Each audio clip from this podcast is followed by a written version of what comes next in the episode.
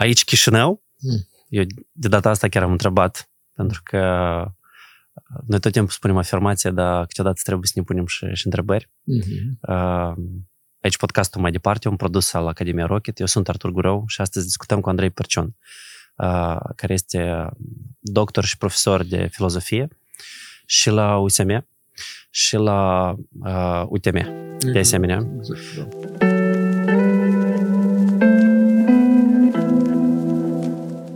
Eu uh, citeam zilele astea inclusiv niște notițe din uh, cartea lui Naval Ravikant și am ajuns, uh, uh, mai bine zis, cartea despre Naval Ravikant și am ajuns la concluzia că unii din cei mai, cumva, de impact antreprenori din lume sau au citit filozofi sau sunt ei la rândul lor uh, Sau au ajuns la filozofie. sau au ajuns să, să-și dezvolte propriile uh, filozofii. Exact. De asta am considerat important să avem o, o discuție, mai ales că uh, din interacțiunile noastre Mhm. care, care le avem, care le-am avut în trecut, tot timpul așa m-am simțit un puștan, știi, teribil. Tu așa, știi, stabil, wise și eu așa, știi cum.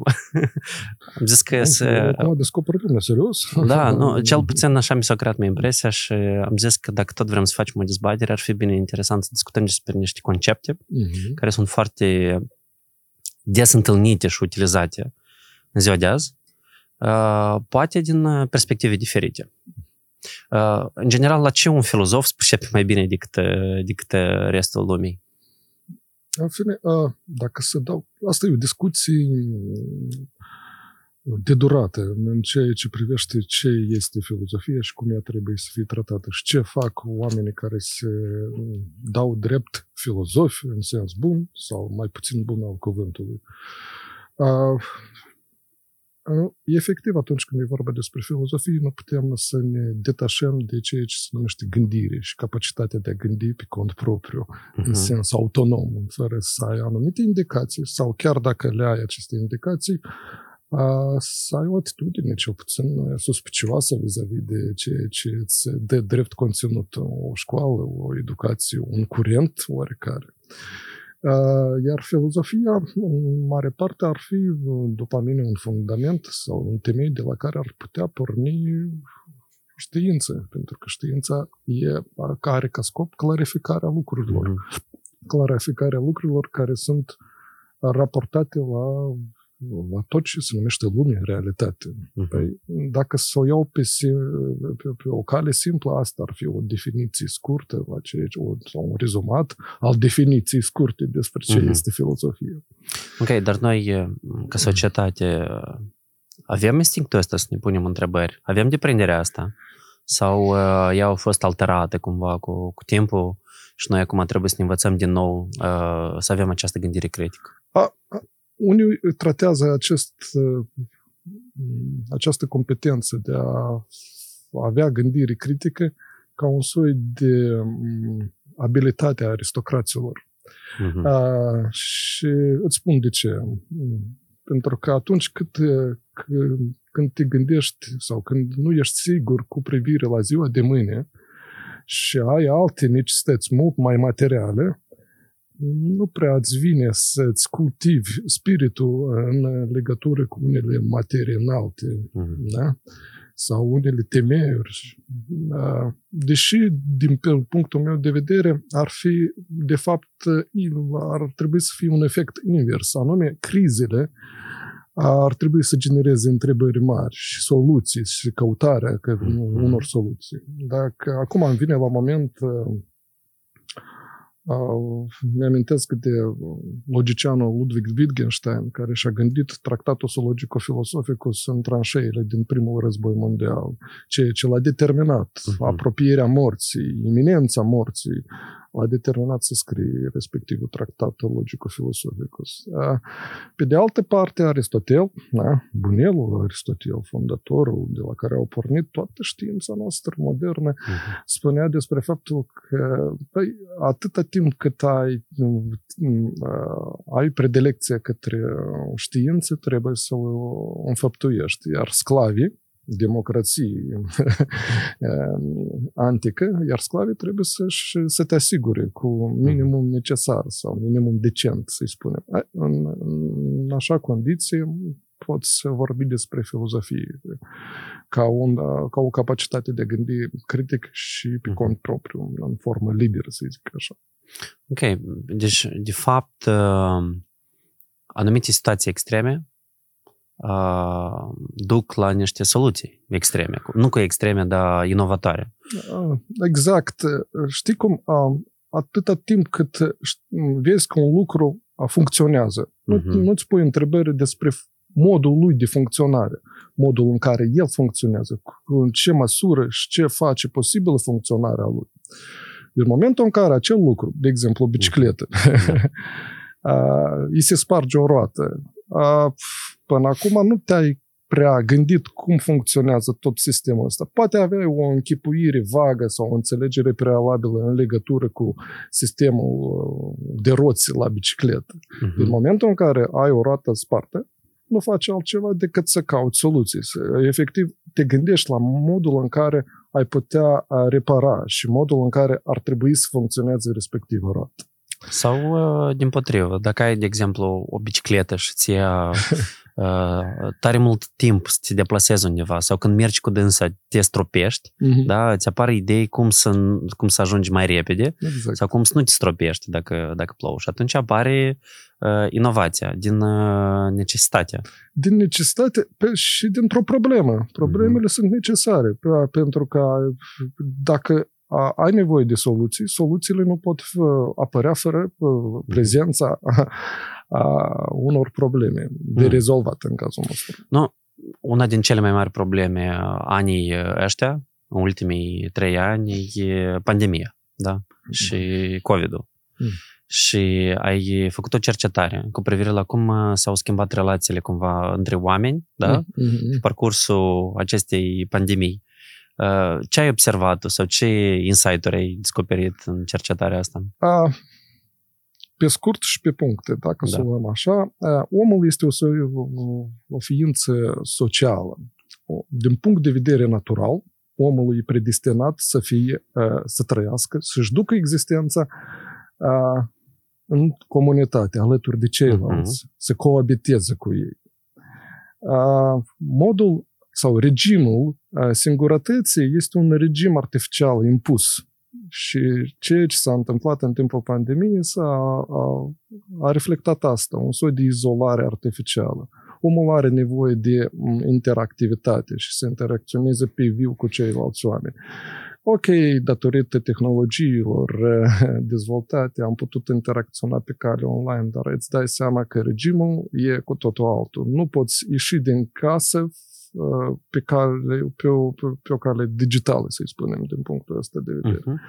Ceea ce eu vreau să zic, a, da, da, să-ți dau un exemplu ca să înțelegi care ar fi fost concluziile mele în legătură cu efectele pandemiei care ne-au um, afectat în sens pozitiv sau negativ. A, acum, a, recent la, la BBC Cultural, recent, cum două luni în urmă, s-a spus despre un tip indigen a, care a făcut parte dintr-un trib din Amazonia, Uh, și care a murit din cauze naturale. Problema e, nu, nu, de fapt, e, e, fascinarea mea uh, era legată de faptul că el din 1996 până în 2022 a trăit în plină singurătate în jungla aceea. În plină singurătate pentru că toți colegii lui de trib au, sau au murit din cauze naturale sau efectiv au fost uh, uciși de fermieri brazilieni sau cine uh, care uh, efectiv își uh, voiau să-și extindă um, loturile, iar uh, teritoriile pe care triburile astea um, preistorice trăiesc sunt ocrotite de stat. Acum, întrebarea mea ar fi în ce măsură și cum a reușit să uh, trăiască atâta timp uh, respectivul uh, om, această uh-huh. persoană, cu cine a comunicat, pentru că omul are nevoie de comunicare, are nevoie de interacțiune. Uh, cu un seamăn de-al său. Și aici prima soluție, cea mai simplă care mi-a venit în minte, ar fi uh, să legată de ficțiunile astea pe care noi le ținem minte din copilărie legate de Mowgli, Tarzan, de Robinson uh-huh. Crusoe, care chiar și cu alte uh, ființe non-umane a încerca să stabilească o relație umană. Sau să, fictive. Să, să le antropologizeze, să le Mhm. umanizeze, respectiv ăsta, Tom Cruise l-a găsit pe Wilson, A, Mowgli a reușit să-și uh, creeze o comunitate din niște animale, Tarzan și s-a Mhm. integrat bine cu gorilele, iar respectivul om, singura mea, m- a, a reușit să creeze un soi de comunicare cu, cu mediul din care facea parte el. Respectiv, a, asta duce, mă duce la gândul că a, noi avem nevoie de interacțiune. Noi nu putem să Mhm. interacționăm. Noi suntem condamnați să interacționăm și să trăim împreună într-o comunitate și să ne formăm comunități. Asta e o, e o povară, dar totodată e, o, e un avantaj, pentru că iată, chestiunile astea egocentrice sau neoliberale ale a individualității, că eu sunt uh, în fața tuturor, uh, sunt oarecum, ar trebui să fie ironizate. Nu mai ești tu chiar buricul pământului ca să te consideri. Tu ești o parte, o parte a umanității și uh, prosperând contribuie la prosperarea întregii umanități. Și uh, uh, dacă să fac o concluzie în legătură cu COVID-ul, COVID-ul asta ne-a, ne-a șterbit. Ne-a șterbit uh, capacitatea noastră de a circula liber și de a interacționa, din păcate. Asta e cea mai mare problemă pe care eu o văd în cazul ăsta. Da, în, în același timp ne-a învățat să ne adaptăm. Noi suntem, la fel ca și animale, noi suntem niște animale sociale. Uh, ne-am învățat să facem aceste comunități, da? Mult mai dinamice în mediul online. Oamenii, de exemplu, au încetat să mai meargă la lucru în fiecare zi. Cum este foarte popular conceptul de lucru la distanță. Exact, exact. A, Asta- Și asta, și asta de, a contribuit la mobilitatea celor care pot să lucreze de la distanță. Efectiv, Mhm. contribuit la că- călătoriile lor. Uh, Da, aici cumva prima dată o să te contrazic. Eu Mm. sper că să te contrazic Nu, mai nu, multe ori, e că mie îmi ok, place ok. și să, să Da, avem da, o da, da, da. Dezbatere. Pe de o parte, au șterbit din, uh, din această comunicare, uh-huh. dar pe de altă parte, nu a limitat cumva libertatea, dar parcă a oferit mai multă libertate. A oferit libertatea să poți să lucrezi de acasă. Da. A oferit libertatea să poți, nu știu, să te duci în munți sau undeva în afara orașului. Eu să nu m-am folosit de trebuiască- această oportunitate, apropo. Ia vezi. Predând la distanță, am, f- Mhm. f- am, am fost în Brașov și uite, din Brașov reușeam să predau. A, Eu sunt de acord, dar totodată există o lipsă de control pe care trebuie să o recunoaștem că există în uh, câmpurile astea a comunicării online. A, și a trișului, Mm. în care tu, uh, efectiv, uh, fa- poți face chip că uh, îți onorezi unele obligațiuni. Și aici eu mă refer, de exemplu, la studii.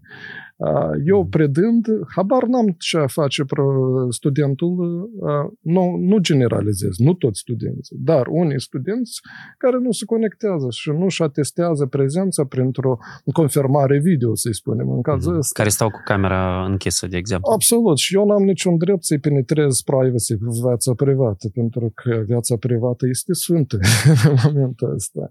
Și eu mă bazez pe încredere. Uh, Adică pornesc de la prezumția faptului că el stă acolo și este interesat. Poate nu are, are probleme tehnice, poate nu are posibilitatea de a-și uita la un ungheraș uh, Mhm. de studii din, din casă. Adică cu toate acestea, oarecum uh, mizez pe această, m, pe acest bun simț pe care îl poate manifesta celălalt în timpul în care eu le, le predau în cazul nostru.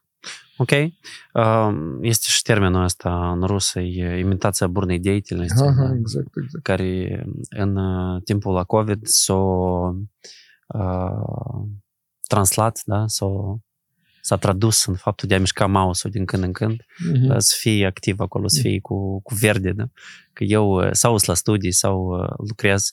Deci asta e și retlicurile astea, da, și trișarea asta despre care tu uh, vorbești. A, și, da, da, de acord. Și pe lângă asta, uh, atestarea faptului că tu existi trebuie confirmată de fiecare dată, mai ales în mediul online. Pentru că în timpul, atât acum noi suntem în regim live. Eu operez cu semnalele pe care tu mi le trimiți, uh-huh. expresiile feții, gesturile și așa mai departe, care confirmă oarecum că tu ești interesat de ceea ce îți povestesc și înțelegi. Dar din momentul în care acest, acest canal este obturat, uh-huh. n-ai cum, ești, ești într-o zonă a unei posibile frustrări. Habar mm-hmm. n-ai dacă informația ajunge acolo unde ajunge și dacă este asimilată și înțelesă de celălalt. Mm-hmm. Da. Nu, care sunt semnalele moderne? Iată, eu chiar ieri mă uitam la un live, un prim live pe Instagram a unei persoane publice din Moldova, care se vedea, se vedea cumva că este stânjenită, da? Mm-hmm. Deci este o persoană care este, vorbește foarte liber în fața camerei sau în fața unui public. Dar când își pune telefonul, cumva, ok, da, cumva trebuie să vorbești cu, cu telefonul tău. Și aceste exact. semnale moderne, în ziua de azi, este uh, inimioarele care apar, da, sau tradiționala întrebare. Uh, vă rog frumos să confirmați că, că se aude, da, da că da, cineva da, trebuie exact, să-ți scrie. Exact. Oricum avem nevoie de ah. un fel de validare. Da? Așa, un fel de semne fatice care confirmă faptul că canalul sau relația este deja stabilită și există o interacțiune. Uh-huh. Da, sunt de acord în cazul ăsta. A, pe lângă asta există un paradox, apropo, Artur, în legătură cu etalarea vieții private. Atâta timp cât o poți controla viața ta privată uh-huh. și îi faci pe ceilalți să-și facă prezent atenția în viața ta privată, precum ar fi uh-huh. rețelele de socializare, aici e bine mersi. Ce vreau să zic?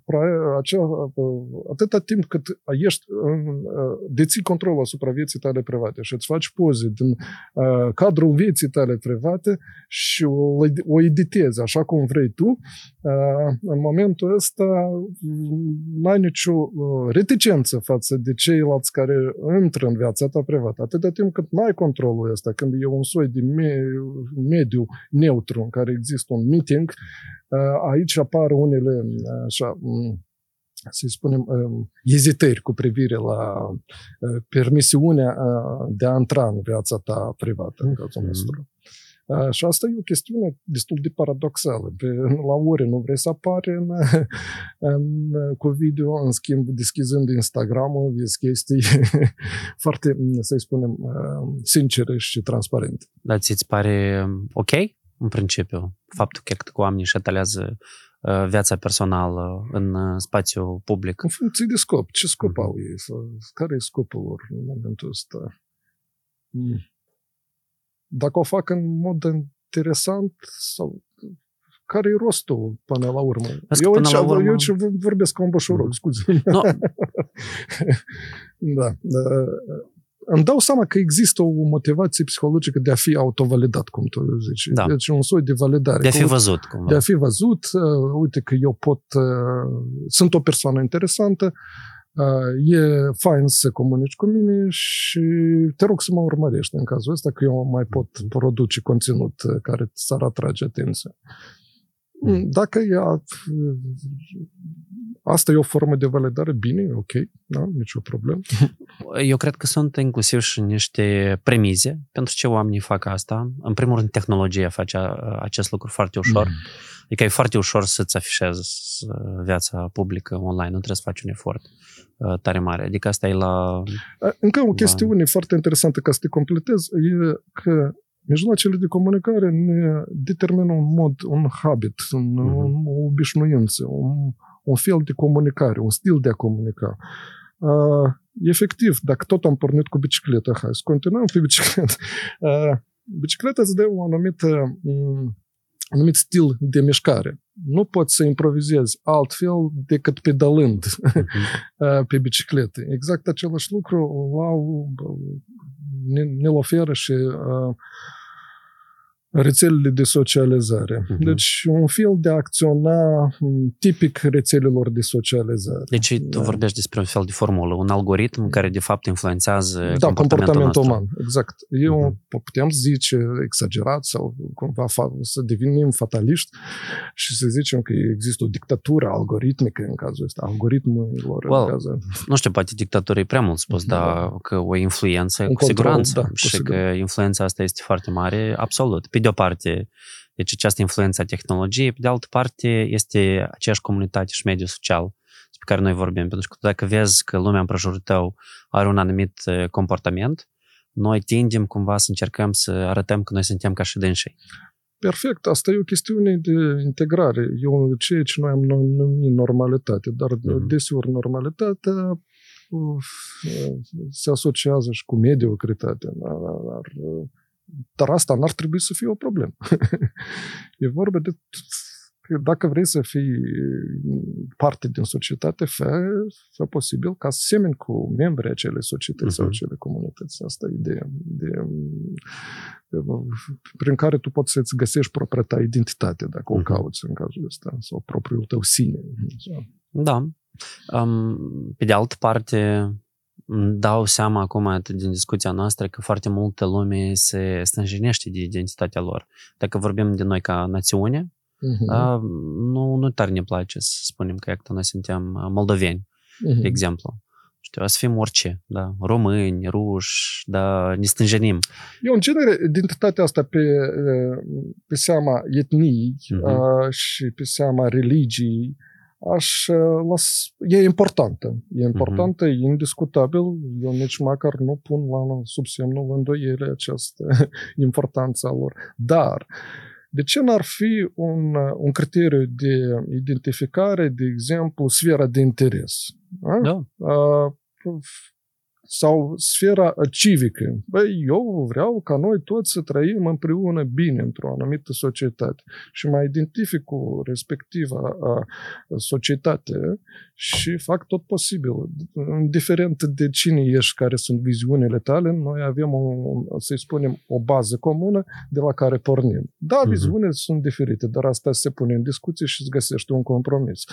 De ce n-ar fi asta un criteriu care ar fi valabil pentru identitatea noastră? Uh-huh. Drept, să-i numim o identitate civică, să zicem, sau o identitate bazată pe interes.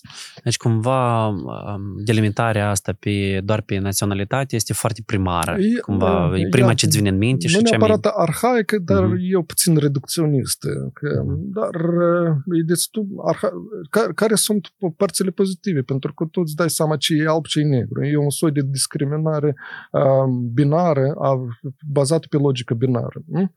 Uh, 1-0, de exemplu, alb-negru, român-ungur. Uh, Um, Femeie barbată. La, la acest exemplu mi-am adus aminte de un spot de uh, publicitate, mă rog. Pare că era un canal de televiziune din uh, Danemarca, care au uh, uh, invitat diferite grupuri de oameni. Da. Uh, doctori acolo, nu știu, studenți, cei care n-au văzut niciodată, de exemplu, animale, oamenii care lucrează cu animale. Deci foarte, foarte diferiți. Uh-huh. Și când erau așa segregați, a arăta asta foarte straniu. Și pe urmă începea să pun întrebare, dar cine din voi, de exemplu, este, nu știu, mm, este tată, da? da? Și vin oameni din, din toate grupurile. Pe urmă, da... Da, da, da, am văzut spotul acela, e extraordinar, apropo. E foarte fain. Da. Și uh, cu fiecare întrebare, ei își dădeau seama că ei, da, sunt atât de diferiți și în același timp sunt uh, au atâtea lucruri Așa în de comun. multe chestii da. au în, uh, în da, comun. Da, da. Și asta ține de imaginație. Asta, într-adevăr, ține nu de imaginație, dar de capacitatea noastră de a vedea lucrurile un pic, un pic mai avansat decât, știi, cum ni se oferă ele. Cum nouă ni se spune din start, iată, nu știu, tu ești, nu știu, de la da, Sake, da, da, de exemplu, exact, da? Exact, da, dar tu ești de la Iliade. dar tu ești de la Iliade, dar pe urmă și ăștia de la Sake și de la Iliade se întâlnesc la Trilux, de exemplu, știi? exact. Da, Trilux există așa ceva. Da. Eu, pe lângă asta, vreau să zic că Există practici educaționale, de exemplu, în Statele Unite, acum nu, nu-mi vine să spun ce universitate anume, St. John's, se pare că, în care se vorbește de copiilor, le se oferă posibilitatea de a face biologie botanică în parc. Și atunci când îi, îi roagă să iasă și să le dea, îi dea o sarcină, Uh, sarcina constă în a, a identifica un criteriu după care putem diviza ființele, plantele vii din, din acel parc. Efectiv, copilul este acum, își pornește imaginație. Poate să ia, de exemplu, criteriul frunzilor sau criteriul culorilor, rădăcinii și așa mai departe. Și sunt liber să facă acel, acest lucru. Exact în ceea ce privește societatea putem face uh, schimba criteriile de uh-huh. asemănare și diferențiere dintre membrii acestei societăți. Dar e adevărat ceea ce spune că la noi societatea este divizată și că ar trebui să avem mai multe eforturi pentru a avea... Divizată în sens de scindată. Scindată, da. Așa. Și că trebuie luate măsuri pentru a avea mai multă coeziune socială. Sau asta este un mit? În momentul ăsta eu m-aș gândi la ce ar trebui să însemne o coeziune socială. Nu? Hai să ne punem uh, cumva, da, să definim ce înseamnă da. conceptul de coeziune. Coeziune e o, o comunitate de oameni care trăiesc bine și care contribuie la prosperitatea întregului, să înțeleg în cazul ăsta. E un socialism în sens bun al cuvântului, de cel frumos de lui Jean-Jacques Rousseau. Și dacă ar, ar, mer, ar merge pe această cale, eu cred că coeziunea socială, asupra ei trebuie de lucrat, de elaborat strategii, de pus în practică și de făcut oamenii conștienți să înțeleagă ce este o coeziune socială. Că eu nu știu dacă e ok să gândești că fiecare trăiește pe cont propriu în bule izolate în această societate, trăind în același stat. Nu știu cât e de eficient. Dar, din păcate, se pare că există anumite bule, lumi a, se, izolate, separate de celelalte, mm-hmm. în care viziunile diferă. Și din, dintr-un alt punct de vedere, e ok să existe această pluralitate. A, pentru că în democrație presupune pluralitatea opiniilor mm-hmm. din care putem alege una mai bună. Dar tot asta se manifestă la nivelul discuțiilor, în agora, să-i spunem, mm-hmm. sau în uh, new agora. Din, în aceste foruri publice de da, discuții. Da, exact. Mm-hmm. Și uh, pe lângă asta, una dintre uh, prerogativele coeziunii sociale ar fi dreptatea socială. Mm? O noțiune care uh, poate fi tratată din mai multe perspective. O perspectivă ar fi cea juridică, sigur, mm-hmm. unde lucrurile sunt mult mai stricte și încadrate în Uh, cum uh, expresia asta, în cadrul legal, în cadrul legii. Conform sau, legislației. Conform legislației, exact. Altă perspectivă ar fi modul în care este percepută dreptatea de membrii respectivei societăți și cum ea poate fi obținută și gândită și explicată, dacă vrei, în mm. momentul ăsta. Ei, în, um, Aici, primul lucru care îmi vine în minte e teoria dreptății elaborată de John Rawls, mm, care încearcă să facă un soi de um, un update la teoria utilitarismului în ceea ce privește dreptatea. Pe scurt, ce înseamnă utilitarism? În utilitarism se crede că e drept acel lucru pe care contribuie la prosperitatea unei, soci... unei părți, părți mai mari. Mai, mai mari de oameni, exact. Păi, în momentul ăsta există riscul ca majoritatea să fie un soi de autoritate care să subjuge interesele individuale ale oamenilor. Mm-hmm. Rawls încearcă să facă un fel de compromis sau să găsească o cale de mijloc între ceea ce se numește individualism și mm-hmm și elaborează, spune că păi, noi putem să fim liberi și independenți, făcând totodată parte dintr-o comunitate de oameni egali. sună ciudat, sună paradoxal, dar așa și este. Și în momentul ăsta vorbește despre o pregătire sau două, două competențe, două puteri care pot fi caracteristici pentru un individ într-o astfel de societate gândită de Rose. În primul rând e vorba despre capacitatea de a fi rațional și alta de a fi rezonabil. Ce înseamnă uh-huh. acest lucru? Rațional, raționalitatea în general este un instrument care ne ajută să acționăm eficient în baza realizării unui scop. Da? Uh-huh. Avem un scop, un obiectiv, un obiectiv rațiunea e, ar trebui să fie instrumentul acela care să decidă hm, mijlocul ăsta este mai eficient, calea asta, chiar dacă este mai scurtă, este mai riscantă, probabil voi alege asta și efectiv toate deciziile și pe care le iei, le iei pe, pe cont propriu. Și aici se manifestă ceea ce se numește individualismul uman. Uh-huh. Rezonabilitatea e faptul că tu îți dai seama că nu ești singurul individ care trăiește în această societate. Mai există alți indivizi, la fel ca tine, raționali, care își urmează propriile sale proiecte din viață. Și în momentul ăsta trebuie, uh, uh, rezonabilitatea e în calitate de oameni rezonabili, noi suntem egali. În calitate de oameni raționali, noi suntem mhm. liberi să facem. Și uite, a, aici a, crede.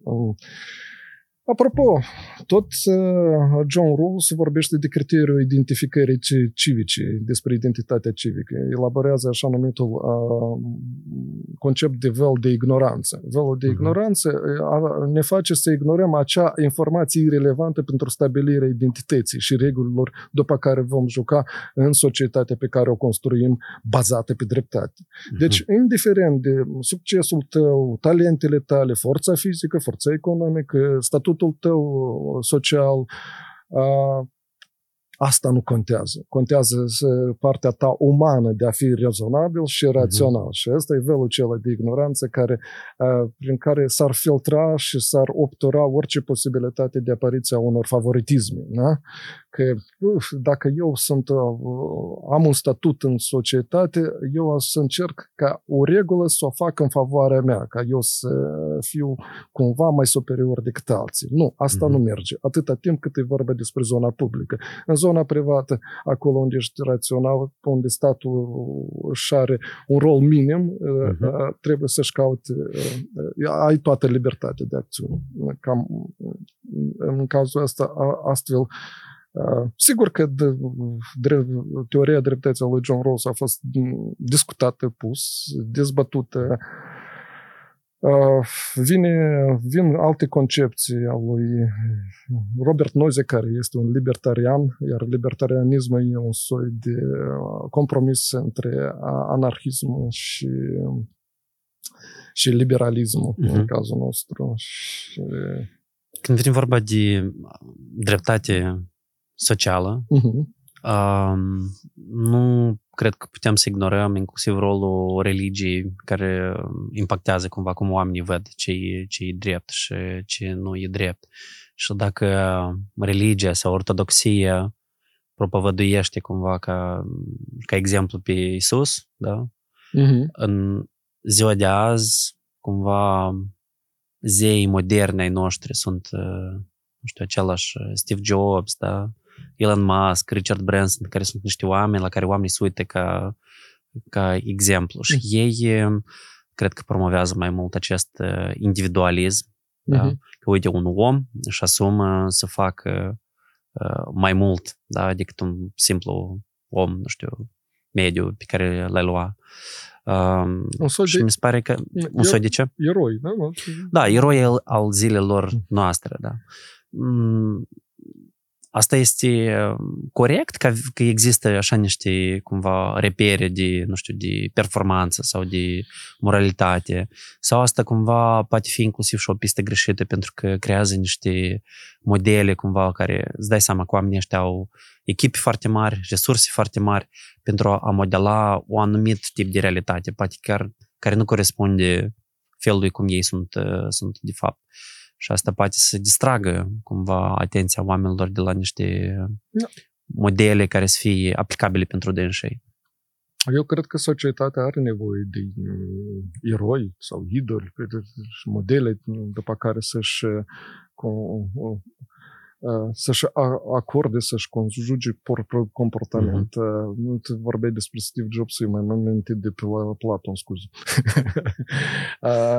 Platon și-a inițiat o școală personală, filozofică, și a numit o academie. Iar de ce a numit o academie? Pentru că era plasată lângă un monument al unui erou, campion olimpic pe nume Academus. Deci Academus nici nu știa ce onoare îl așteaptă după aia. Modelele astea comportamentale sunt pro- promovate uh, și de anumite personalități care au reușit în viață. Eu cred că ele trebuie tratate drept modele alternative între care putem alege. Obiecte de studiu, da? Da, nu, nu, Sau subiecte de studiu. e subiect, efectiv, nu neapărat un comportament cu- corect să fie un, trebuie să, să fie tratat drept unul corect. E Mhm. o chestiune de orizont. Orizont de, de opțiuni între care poți să alegi. Și în momentul ăsta lăsăm pe individul a, a, singur să aleagă între ce, cu cine vrea să semene mai mult. Și asta e o chestiune de liberă decizie pe care el o poate lua. Mhm. Și tot la capitolul dreptate socială, um, noul guvern acum care, care a venit și a pus ca obiectiv uh, anume ordinea și dreptate ca Disciplina. prioritate. Disciplina, da? Di- Ordine și, și disciplina. spune, Da, da, da. Hai să atunci să, să explorăm uh, ce înseamnă de fapt. Săpăm în uh, rădăcini. să săpăm, da, să- să, ne- să mergem în profunzime, să înțelegem ce înseamnă disciplină, ce înseamnă ordine și de ce e așa de critic și, și vital că Ok. și-au pus asta ca obiectiv. Uh, Oamenii, de obicei, se auto-identifică drept niște ființe raționale. Mhm. 1. 2. Din momentul în care omul acționează, el acționează în vederea realizării unui obiectiv, unui scop și din anumite m, cauze raționale. A, Atunci când e vorba despre ordine, e vorba despre o viziune clară asupra modului în care se întâmplă sau asupra situării în care uh, este aruncat uh, omul respectiv. Vorbesc în termeni un pic filozofici. Deci, uh, a ordine înseamnă o claritate. Din momentul în care vom stinge lumina în studioul tău, a, nu vom avea niciun fel de ordine, pentru că nu vom avea nici puncte de reper, nici claritate, va fi o chestiune obscură. De, și însăși, om, din câte eu îmi dau seama, omul este a, structurat în așa fel ca tot, uh, ca să facă ordine. Deci m- m- marea grijă a omului e să-și facă ordine în viață. Iar a face ordine în viață înseamnă a da sens lucrurilor pe care el le întreprinde în viață. Fiecare lu- lucru din acest studio al tău are o anumită semnificație, o anumită funcționalitate. Respectiv, noi o înțelegem pentru ce el există și la ce bun el e. Mhm. Și în momentul ăsta, tot în, în zona asta în care noi suntem acum, este ordonat. Deci este o ordine în momentul ăsta. A, pe, până aici mergem Tot e clar. bine. Din, mo- din momentul în care noi acționăm, a, pretindem că acțiunile noastre întotdeauna sunt a, luate dintr-o decizie liberă, neimpuși, nu suntem impuși de nimeni, și uh, omul e singura ființă care ar trebui să se perceapă drept o, o, o entitate care acționează, nu ca animalul. Animalul e o, o face într-un mod instinctual, după un anumit algoritm biologic. Aici noi avem opțiuni. Dacă mi sete, ce să aleg? Apă, suc sau bere? Mhm. Există opțiuni și în baza acestor opțiuni și decizii noi acționăm. Acționăm. Iar acțiunea noastră are un rost, are o anumită semnificație. Noi nu putem acționa fără nici... Chiar dacă nu, nu, nu există... Nu conștientizăm, poate. Da, da, da, nu există o anumită uh, premeditare, că Mhm. eu voi acționa în baza acestui scop re, din, uh, pornind de la următoarea decizie. Oricum, a, acest rost, această semnificație există în comportamentele noastre de zi cu zi. Acum ne, ne întoarcem la ordine. Dacă vorbim despre ordine socială, vorbim despre modul în care eu mă comport și alții se comportă. Există un anumit etos social uh, și un efect al oglinzii. Eu tind să cred că celălalt mai degrabă ar, s-ar asemăna cu mine decât s-ar diferenția, pentru că împreună trăim în aceeași societate. Împreună suntem purtătorii unui și același etos social. Uh, și efectiv asta pre- presupune prezența unei ordini nescrise din punctul meu de vedere, unei ordini morale sau etice la nivel social. Atunci când e vorba despre o ordine strictă, aici ar trebui să se implice un soi de canon de reguli după care, care n-ar trebui să fie încălcate. Și asta ar presupune o ordine. Deci, canonul ăsta de reguli poate fi unul deontologic, dacă e vorba despre o anumită specialitate. Dacă să o luăm uh-huh. la un nivel mult mai înalt, poate să fie Constituția și că, în baza care ar trebui să fie realizată această ordine. Uh-huh. Disciplina este modul în care tu te raportezi la, respectivele, la respectivul canon. Atâta timp cât îl respecti, ești disciplinat, atâta timp cât îți mai permiți să divaghezi sau să, să calci pe uh-huh. acostament, să zic, disciplina ta merită să fie prelucrată sau îmbunătățită din punctul ăsta de vedere. Mm. Uite, cam din punctul ăsta de vedere, eu văd semnificațiile acestor două concepte care este disciplină și ordine în cazul nostru. Ok. Dar noi ca, ca societate suntem cumva disciplinați și, și ordonați, pentru că mi se creează impresia că dacă vorbești despre germani, da, uh-huh. există această cumva, da, da, această da, branding, da, că uite, ei sunt foarte ordonați. Sau inclusiv prietenii mei, nu știu, care sunt în în Olanda da, sau în Canada spun că măi, noi trebuie să ne planificăm cu mult timp înainte, cu câteva luni înainte și așa mai departe. Dar noi suntem cumva mult mai spontani. Nu, nu ne plac regulile. Exact. În momentul ăsta, aici și mare, mare, marele paradox. Atâta timp cât e vorba despre anumite limite, e un, un pericol pentru libertate. Iar libertatea mm-hmm. se manifestă prin spontaneietate de aia arta nu are, nu are cadre cumva, dacă cadrele astea există, ele sunt convenționale și sunt în baza unui acord cultural sau una, una bază. Uh-huh. Comportamentul liber, tot ce este sistematic și tot ce vine ca fiind constrângător, poate atenta la starea libertății umane. Și iată, a, asta e marele paradox în care noi a, a, putem opta pentru uh, elaborarea unui bun simț în care tu îți dai seama pe, uh, pe bună dreptate dacă, uh, de ce, ce rost are să, să mă supun în următorii reguli efectiv e vorba despre un soi de conștientizare. Nu mă uh-huh. supun din cauza că toți se supun, dar mă supun pentru că așa ar fi bine și pentru mine și pentru alții. Uh-huh. Și în baza asta, ceea ce ar trebui să constrângă în primul rând uh-huh. în acțiunile noastre libere, iar atunci când îi întreb pe majoritate ce înseamnă libertate, ei, a fi liber înseamnă a face tot ce vreau. Nu neapărat. A fi liber înseamnă a face tot ce îți permite rațiunea, pentru că tu, înainte de a decide, trebuie să raționalizezi. Efectiv, respectiv, rațiunea este acel uh, element constrângător, nu a un element din afara uh, ființei noastre, un, să spunem, un curent, o autoritate precum ar fi o persoană sau un statul însuși care să-ți dea din dege de fiecare dată cu riscul că, ca să te penalizeze dacă încalci o regulă. Constrângerea trebuie să vină una de cumva din interiorul nostru și acel instrument constrângător ar trebui să fie uh, rațiunea noastră. Uh-huh. Deci, pe de o parte avem rațiunea care ne dă din dege și pe de altă parte avem uh, acțiunile noastre uh, dictate de libertate, că eu vreau asta, uh-huh. dorințele noastre noastre, de dorințele noastre nesăbuite. Scuze, aș fac iarăși un fel de remarcă la bunelul nostru Platon. Platon are o analogie foarte bună cu, cu carul și cu ființa umană. Cine este omul? Omul e, e asemenea unui car care merge la vale, spune Platon, care, și vizitivul căruia este rațiunea. Iar caii nesăbuiți sunt, de fapt, doi monștri un monstru sunt dorințele noastre și alt, alt monstru sunt emoțiile noastre. Ei, emoțiile noi le mai putem controla cât, cât de cât.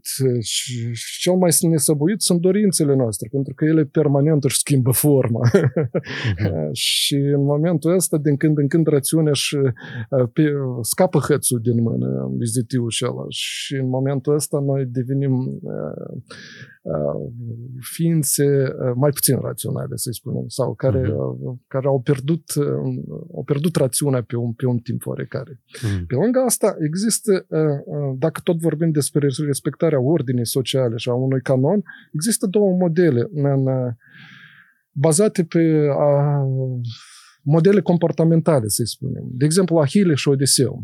Este una dintre preferatele mele teme pe care eu le predau la disciplina de etică. Ahile și Odiseu sunt două personaje din din Homer. Ahile e semizeul acela, aproape invincibil, în afară de calcâi. și asta e tipul de om, cetățeanul perfect, eu l-aș numi.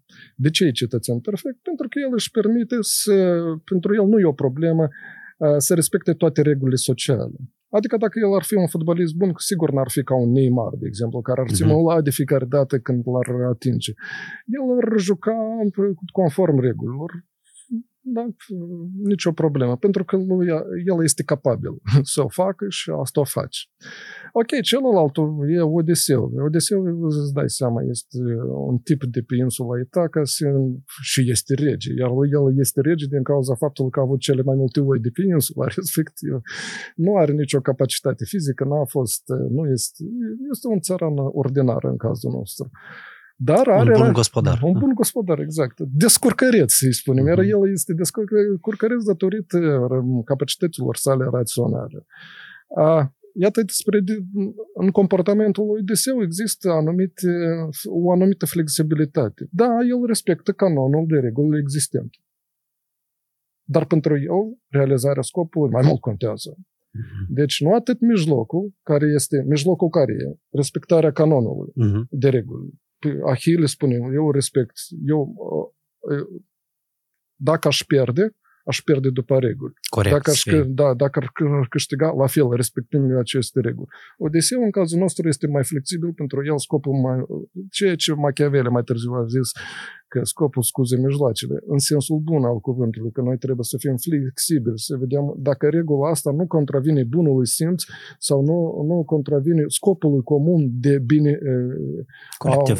A, a unui beneficiu colectiv, exact în momentul ăsta. Și uite, Odiseu își mm. Permite să, să iasă de sub tutela acestui uh, canon de reguli pe care în mod mm-hmm. strict trebuie să o respectăm. Și aici, iată, întrebarea noastră. Cum trebuie? Noi, în, într-un mod cotidian, uh, obișnuim să fim câteodată ahile, alteori odisei, să mai încălcăm unele uh-huh. reguli care nu neapărat să fie uh, drastici pentru soarta societății mm-hmm. respective. Dar uite, asta e comportamentul uman. Odeseu e, e flexibil datorită faptului că are o opțiune și este mai liber. Celălalt e, e tot bun, dar este constrâns de un cadru din care nu poate să iasă. Acela este disciplinat, să-i spunem. Ahil este disciplinat. Mie mi-a plăcut aici un alt exemplu dintr-un film pe care recent l-am văzut, din Bunches of uh, Mm. Uh, Banshees of uh, Inisherin sau cum se numește, da, așa da, o da, denumire. Da, cu Colin Farrell. Da, da, da. da despre da. doi prieteni care s-au luat la s-au, harță. S-au luat la harță. Și la un moment dat, când iau... Tu ai văzut filmul, da? A, fragmentar. Au văzut o, au, au avut o, o dispută într-un pub, da, în care personajul lui Colin Farrell îi spune lui că tu înainte erai bun, da? Și acela îi spune înapoi și o zic, ok, și, iată, și cine o să-și aducă aminte de, de mine, pur și simplu, că el era bun peste 100 de ani, da? Uh-huh. Dar e ca Mozart, da? Uh-huh. um, da, o, această bunătate cumva, ea poate că are un efect cumva pe, pe termen scurt. Uh-huh. Uh, te ajută, cum spui tu, la faptul că tu faci parte dintr-o societate și societatea asta lucrează normal. Dar uh, uh, convingerea moldovenilor este că regulile sunt ca să fie încălcate. Și că dacă ai posibilitatea, eu, eu mă uit în trafic, da? eu mă uit în trafic, uh, nu știu de câte ori oamenii, nu știu, uh, trec uh, da, banda dublă, uh-huh, de exemplu, sau chiar câteodată stau la roșu și văd că nu vine nimeni și eu văd cum dacă ești în BMW sau nu știu ce acolo, o rupt înainte. Da? Și cumva este interdependența asta, că poți să obții niște victorii ușoare, uh, cunoscând regulile și cunoscând cum poți să le eviți. eviți. Inclusiv eu când eram la, la drept, țin minte cu unii colegi mi-au spus de asta, că, băi, uite, eu am venit să fac dreptul ca să știu uh, cum să găsesc lacunele, da? Uh-huh. Ca să poți să le valorifici uh, cumva. Asta este inevitabil sau asta ține inclusiv de etica noastră ca, ca societate sau de lipsa acestei etici? Atâta timp, na, vorbim despre obișnuință. Oamenii uh-huh. s-au Mhm. obișnuit să facă asta și să nu fie cumva, să nu sufere pe seama acestor mici încălcări Da. sau mari încălcări pe care le fac. Nu, pentru că tu Din spuneai păcate. de rațiune. Da, da, da. Eu nu cred că există foarte multă rațiune să nu fac asta, mai degrabă există senzația asta de impunitate, că eu asta o să fac și pe mine nimeni nu o să mă pedepsească, pentru că acolo, mă rog, nu se filmează, da, nimeni nu vede. Păi asta și e marea mică diferență, că oamenii buni trebuie să rămână buni atât chiar și în, în momentul în care Nimeni nu te vede. Da, da, nimeni nu te vede, exact. Uh, știi că, că uh, în mod public, asta e un fel de dublu standard, este un, un, o soi de ipocrizie. Și îți spun de ce. Pentru că în mod oficial tu ești uh, un cetățean, un ahile, Mhm. da? dacă tot am vorbit despre el, iar în comportament și în fapt te, te dovi- dovedești contrariu. A, și aici eu și uh, aș evoca pe un alt autor, scuze că fac evocări. Dar nu se cere de genul- scuze, chiar Da, e ok da. că dai exemplu. A, E vorba despre Richard Mervenheer, care vorbește despre două tipuri de judecăți a, pe care le elaborăm noi în, a, în parcursul cotidian pe care E vorba despre judecăți obiective pe care el le numește judecăți eh, descriptive și a- e- aceste judecăți m, noi le găsim în știință atunci când avem un obiect și scopul nostru să-l descrim exact așa cum el este, să nu adăugăm nimic de la noi, de aia Mhm. ele vor, sunt descriptive. Ceea ce noi numim uh, bunul simț, moralitate, valoa, valori social sau general umane, le găsim în așa numitele judecăți morale sau judecăți de valoare sau judecăți prescriptive. Uh, Dacă judecata descriptivă la Mervenheim răspunde la întrebarea ce este un obiect, cum este un obiect, atunci judecata prescriptivă, judecata morală, judecata de valoare ar trebui să răspundă la întrebarea ce trebuie să fac. Mm? Și efectiv tot, toată responsabilitatea uh, îi aparține subiectului care decide ce trebuie să facă. Ei, Marvin Hare face o referință la mm, filozoful uh, francez Jean-Paul Sartre la, și la, fragment, la un fragment din lucrarea lui uh, Ființă și neantă, în care uh, un tânăr, în toiul celui de-al doilea război mondial, are o dilemă etică. Nu știu unde să o apuce, să rămână cu părintele care este pe cale de, pe, pe patul de moarte, sau să meargă să apere mm, uh, patria, Franța și se întreabă ce trebuie să fac. Un răspuns corect la această întrebare nu, nu există ca în matematică sau ca în științele naturale. Orice n-ar face el, asta va fi corect din contextul din care el a decis. Și de aia nu putem să-l etichetăm într-un uh-huh. mod radical că este un, un fiu rău sau un, cetă, un dezertor da? în momentul ăsta. Uh-huh. El a avut anumite, să spunem, medit- reflectări și a acționat conform anumitor principii pe care le-a considerat adevărate. Uh-huh. Acum, cel mai interesant este faptul că în judecățile astea, de ce sunt prescriptive? O prescripție înseamnă o, o ordine, o, anumiți pași pe care trebuie să le realizezi în, în baza realizării unui scop. Sau dacă te doare burta, te duci și iai o prescripție, un fel uh-huh. de rețetă, dacă vrei. Că dacă vrei să nu te doare burta, uite, conform prescripției, trebuie să te tratezi în felul următor. Ce trebuie să faci? Efectiv, te, îți impune o acțiune, acție, subiectul care acționează. De obicei, așa, ipocriziile astea se manifestă în, într-un mod foarte banal și cotidian. De exemplu, atunci când eu spun că aici, în studioul tău, nu se permite să fumezi. Și tu, Artur, nu trebuie să fumezi, stând cu țigara așa în fața ta. Îți dai seama că fapta spune uh-huh. una, iar afirmația pe care o, o invoc spune alta. Eu te rog să nu fumezi, iar din momentul ăsta stau cu țigara. Uh-huh. Și uite, la nivelul ăsta, unii politicieni, unele persoane publice acționează. Spun una, fac alta, scuză-mă de expresie în momentul ăsta. Uh, mai există incompatibilități între judecăți și modul de a-ți asuma imperativul care este conținut în judecățile sale. Să îți dau un exemplu, că nu, să fim mai practici, mai, mai concreți. Să presupunem că eu, eu sunt un reprezentant al Ku Klux Klanului. Nu? Okay. Și judecata mea prescriptivă este îndreptată către toți cei care sunt de culoare. Și eu voi spune că toți cei de culoare trebuie exterminați. În ce măsură eu sunt îndreptățit din punct de vedere uh, rațional, legitimat să, să uh, emit o astfel de judecat? Mervin Herr ne spune în felul următor. În cazul ăsta, eu, cel care îți, îți spun ție, să presupunem că Îmi tu ești impui un, o anumită... Da, îți, îți dau un trebuie, uh-huh. îți impun un imperativ. Uh-huh. Trebuie să mă pun în locul tău. Să fiu, să uit că sunt membru al Ku Klux Klanului și să devin un afroamerican în cazul ăsta și să văd cât de uh, bine sau dacă e acceptabil din punct de vedere rațional să fiu exterminat doar din simplu motiv că am pielea de altă culoare. Și îmi dau uh-huh. seama că asta nu e rațional. Deci eu nu sunt îndreptățit din punct de vedere rațional să-ți cer asta. Eu trebuie să-ți cer ceea ce îmi pare corect din punct de vedere rațional și ceea ce eu uh-huh. aș a, aș realiza și aș, aș respecta în momentul ăsta. Ipocrizii de genul ăsta. De multe ori noi suntem prinși în situația în care îi spunem copiilor nu te uita în telefon, cât da. poți să te uiți în telefon și de aici stăm cu telefonul în mână și continuăm să glisăm uh-huh. în căutarea fericirii pe Facebook sau Instagram. Ipocrizie. Uh-huh.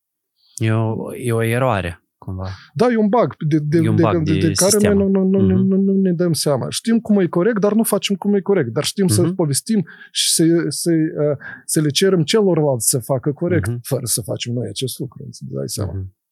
Mă rog, așa asta lu- se întâmplă. Da, Pentru se că noi întâmplă. cerem oamenilor să facă, de exemplu, le cerem, nu știu, aceeași corectitudine, da? Să existe o prescripție, mai ales când uh, nu pur și simplu sunt niște, nu știu, reguli uh, generale, dar sunt niște chestii specifice. De exemplu, în contract e scris într-un anumit fel, da? Într-un acord este scris într-un anumit fel. Și totuși am impresia că foarte multe din aceste prescripții sunt cumva formale Mm. și oricum lumea face până la urmă de cum consideră ei mai bine. Din perspectiva lor, cum tu ai dat exemplu cu, da, cu uh, băiatul care trebuia să decidă Mhm, Exact. dacă să rămână cu tatălui sau să ducă să, să, să meargă la, la armată.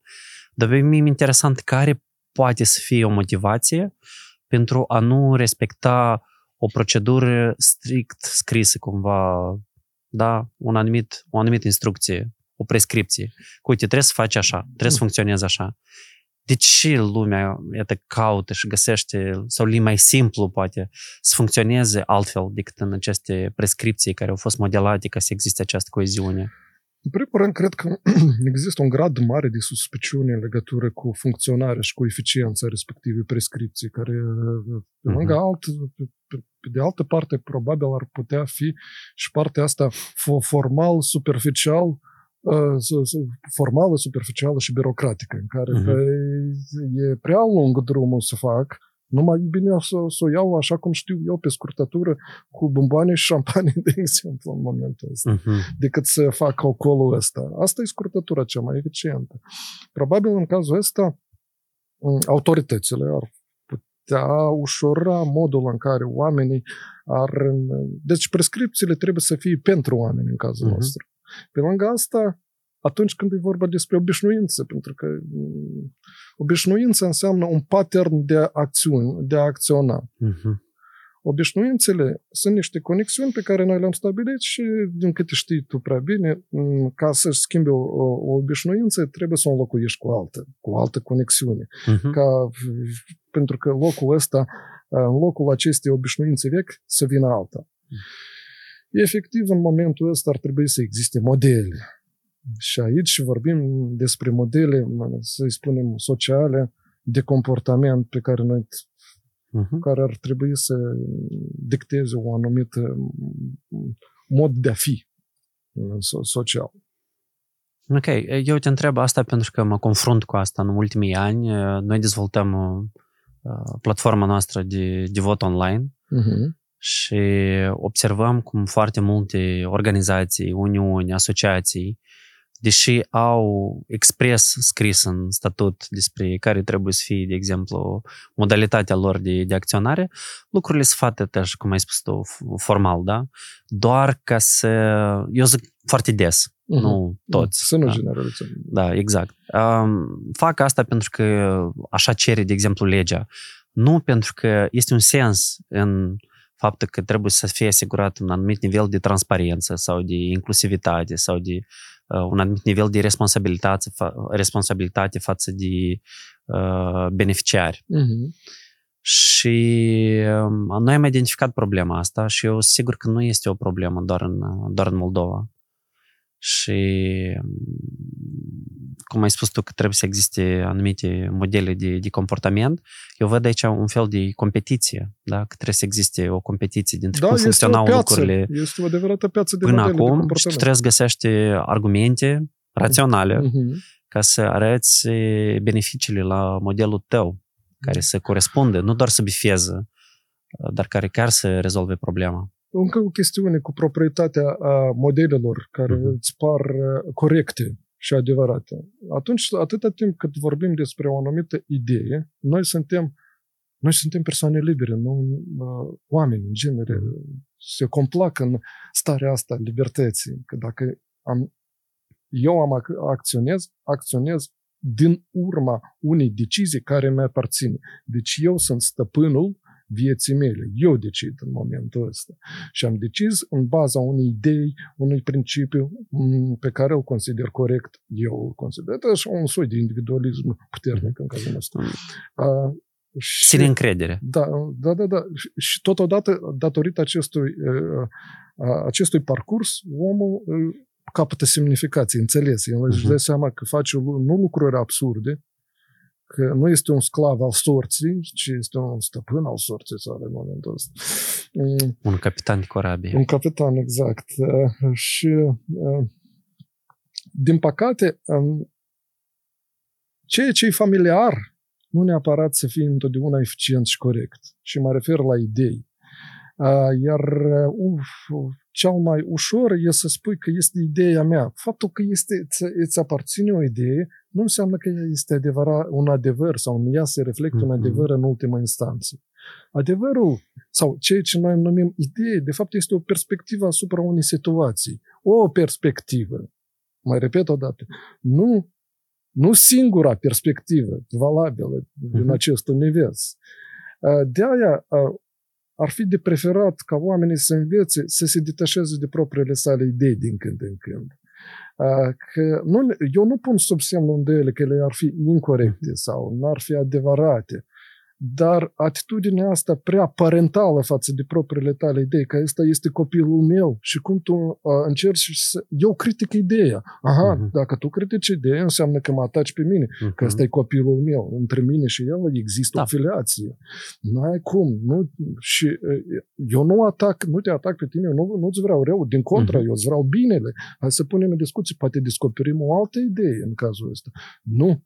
Din momentul în care tu ai atentat la uh, integritatea ideii mele, uh, ești un, un om care îmi vrea rău în cazul ăsta. Integritatea și autoritatea. Da, autoritate, exact. Mhm. Pentru că uh, unele, hai să spunem așa, persoane reieșind din rolurile pe care le au, ei și-au construit pentru ei un anumit personaj. Mhm. Da, noi, ei sunt niște actori care au o anumită misiune. Și din moment ce tu interferezi cumva cu misiunea lor, ei văd în tine, de exemplu, un, un pericol. Exact, și asta vine un pericol față de tot ce este nou, dacă tu ai observat.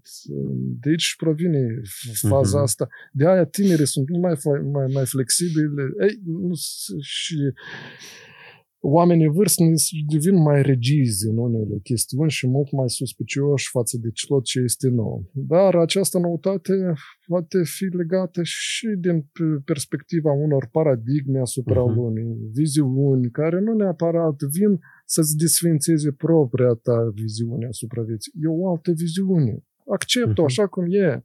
e altă viziune. Dar tu spui accept-o, dar uh, realitatea, cel puțin care poate fi susținută cu niște date, da? Mhm. Uh, observații, cercetări, este că de cele mai multe ori uh, nu există această discuție. Iată, nu există capacitatea de a vedea avantaj în acest schimb de, de experiență și în colaborare. Um, Aș vrea să discutăm aici un pic despre uh, importanța colaborării. Da? De ce e important și cum pot oamenii să învețe să colaboreze mai, mai eficient. renunțând, da, eu primul lucru care mi-a venit acum este să, să renunțe la propriile sale, ar- să spunem, aroganță Da, și să fii deschiși, iar deschiderea este o cale către dialog, iar în cadrul dialogului Uh-huh. constructiv se pot găsi soluții. Și mă refer la dialogul cel antic pe care îl manifesta. Uite ce fain facea Socrate în momentul ăsta. El, uh, prin monumentala lui frază că eu știu că nu știu nimic, de fapt era un soi de trișare din partea lui. Era Mhm. o șmecherie. Mai scurt, era un troll el atunci, da? Da, un fel. El, își- el își punea între paranteze toate cunoștințele pe care el le avea. Spunea, ok, Mhm. hai să începem de la, fa- de la tabula rasa. Să presupunem că nici tu, nici eu nu avem nicio opinie față de problema respectivă. Și pornind de la problema respectivă, de la obiectul pe care îl avem în vizor, să căutăm soluții Uh-huh. propunând soluții. Și asta e o, e o chestiune, d- după mine, destul de eficientă, pentru că nu, nu pornești de la o prejudecată. Nu Mhm. vii uh, cu o temă uh, pregătită de acasă, dar în colaborare cu celălalt, tu încerci să găsești o soluție valabilă pentru ambii. Și ea va fi valabilă, nu universal valabilă pentru totdeauna, ca teoria a lui Pitagora sau cu toată geometria a lui Euclid, dar va fi valabilă atâta timp cât va fi funcțională pentru, pentru noi, în societatea noastră. După aia, dacă apare o altă soluție la problema respectivă, nicio problemă. Uh-huh. Uh, și uh, e, există, iată, de exemplu, dacă să o luăm în tradiția pragmatismului american, William James, John- John Dewey, uh, care vorbesc despre eficiența acțiunii umane care este bazată pe rațiune. Ei vorbesc despre faptul că ideile nu sunt niște stări intelectuale sau niște stări uh, uh, afective ale omului, ci sunt produsul activității umane. Iar noi despre acțiune deja am vorbit. Efectiv, toate lucrurile care se întâmplă cu om se întâmplă în baza unor convingeri pe care ei le au. Că ei, dacă fac așa, înseamnă că eu cred că este corect așa. Uh-huh. Dacă merg peste cele două linii, înseamnă că îmi pare mie corect, așa că fac. Uh, există- Înseamnă că regulile nu sunt corecte, da? sau în regulă, eu sunt corect și Uh, Există mai multe metode de fixare a convingerilor. O, una dintre metode este, după ei, uh, metoda tenacității. Cu oameni, cu, da, da, noi por, vorbim despre colaborare în continuare, fără Mhm. grijă. Nu fac griji. Uh, Ce înseamnă metoda tenacității de fixare a convingerii? Ești recalcitrant și încapățânat. Efectiv, oamenii cu oamenii ăștia e greu de colaborat Uh-huh. pentru că ei nu vor să colaboreze. Ei sunt închiși pentru colaborare. Ei sunt ca Hamlet care s-a închis în coaja aceea din nucă și se consideră stăpân al universului. Uh, un soi de om recalcitrant care nu vrea să audă faptele și la care îi se indică, uh, prin exemplu, ar fi ultim, un, un, un interviu cealaltă pe care l-a, f- l-a avut Vdut cu Scar cu Cera. Efectiv, e o, Uh-huh. un exemplu de recalcitrare și de te- tenacitate, încapățânare până la Mhm. urmă. Nu vrei să vezi. Pentru că există un uh, uh, lipsă de propo- disonanță între ceea ce îți arată că e și Uh-huh. ceea ce crezi că e. Da? La Magritte exista un tablou foarte fain în care uh, se numește Cheia visurilor, în care exista o, o mai multe serii de imagini și inscripții în, în josul acestora. A, tu ai fost în Belgia, cred că. Da, da. Eu l-am văzut, uh, am văzut mai multe picturi, dar eu nu știu exact care tablou te referi. Uh, Și ce scrie acolo? De exemplu, era o- reprezentată o vază și jos Aha. era scris că e cizmă, de exemplu. Aha. Și ea, Da. păi asta e. Mhm. Păi, chiar dacă văd că e, e un ulcior, Mhm. eu în continuare voi continua să, uh, să, să cred că este o cizmă în cazul ăsta. Și Dar tu asta știi e că... Nu știu de ce. Nu, să- mi- Asta e metoda Mhm. mm-hmm. recalcitrării sau metoda tenacității despre care ne spun pragmatiștii. Scuze, vreau să Nu, no, no probs. Eu vreau să spun că până la urmă sunt oameni care chiar o să zic că e, că e cizmă, da? Mm, Adică asta e destul de, de eficient și asta înseamnă că până la urmă nu există o formulă sau anumite metode prin care noi putem să ne învățăm să fim mai colaborativi și trebuie să admitem că pur și simplu unele situații nu este posibil să existe această colaborare. Corect? Din păcate, da, aici eu nu Mhm. mm-hmm. văd sorți de izbândă. Motivul... Deschiderea trebuie să fie Mhm. reciprocă, scuze, Artur. zic. Da.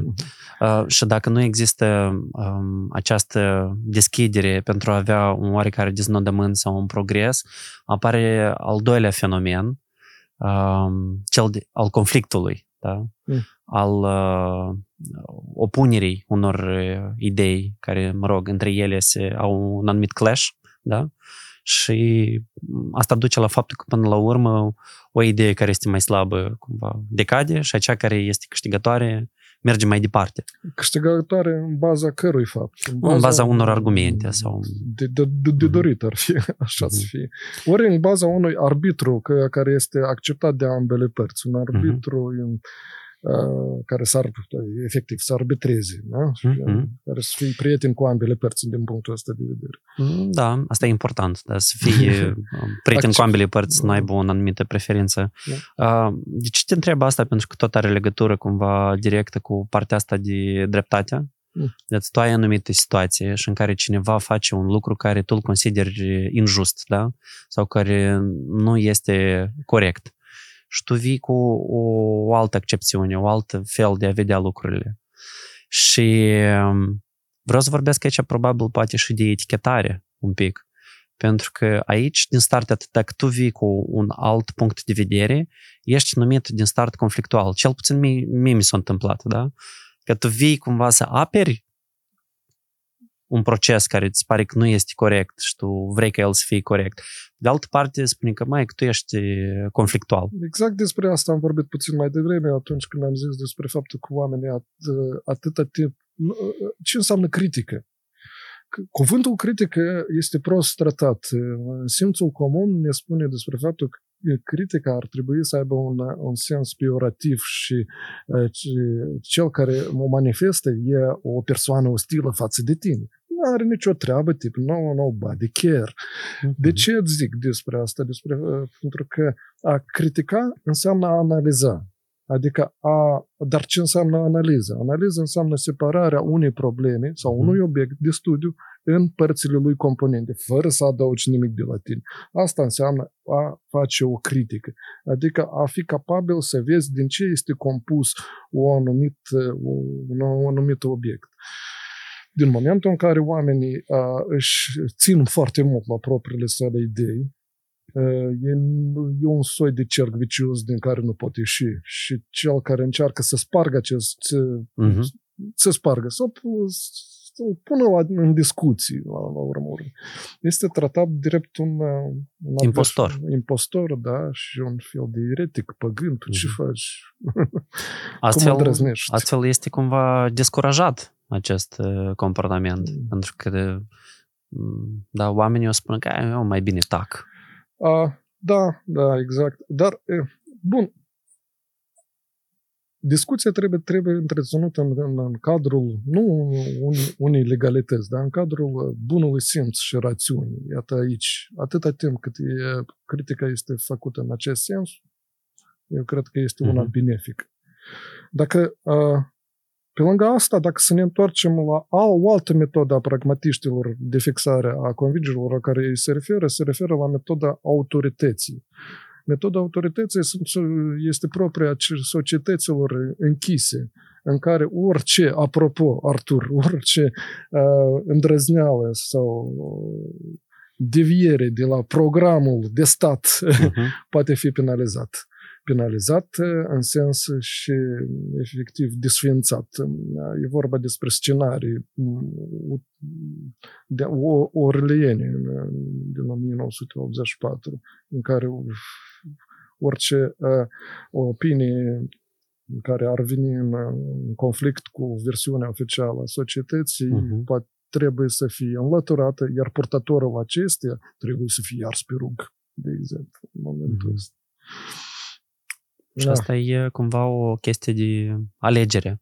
Trebuie să alegi dacă totuși riști da? să intri într-o anumită dezbatere, într-o anumită dispută, dacă uh-huh. ai suficiente, de exemplu, argumente, sau stai frumușel uh, locului și...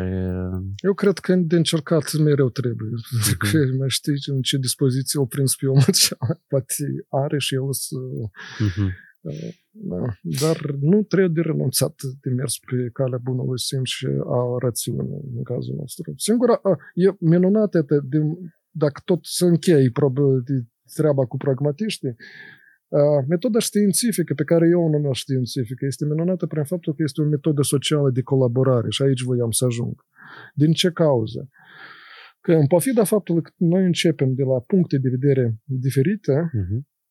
Reușim să, să facem un soi de convergență și să ne adunăm toți într-un punct. Iar asta nu neapărat să fie în viața noastră, de a lui Artur și a lui Andrei. Asta e o chestiune socială care se face în, în vlog run, un soi de maraton în care uh-huh. societatea se coace în da. discuțiile da. astea și oarecum ajunge la un numitor comun care ar fi valabil pentru toată societatea. Și asta e minunat. Pentru mine e, e absolut democratic. Pornim de la puncte diferite, dar ajungem într-un punct comun uh-huh. cu care toți să fim de acord. Da, mă uitam la o lecție pe canalul de YouTube al Harvardului, îmi pare că, în care spunea despre negocieri și despre cum să ai uh, how to argue the right way, cumva, da? În care sunt anumite reguli, o anumită uh, formulă, în care primul ingredient este să stabiliți, să agreați că aveți un disagreement uh-huh. da, pe un anumit subiect. Asta era unul.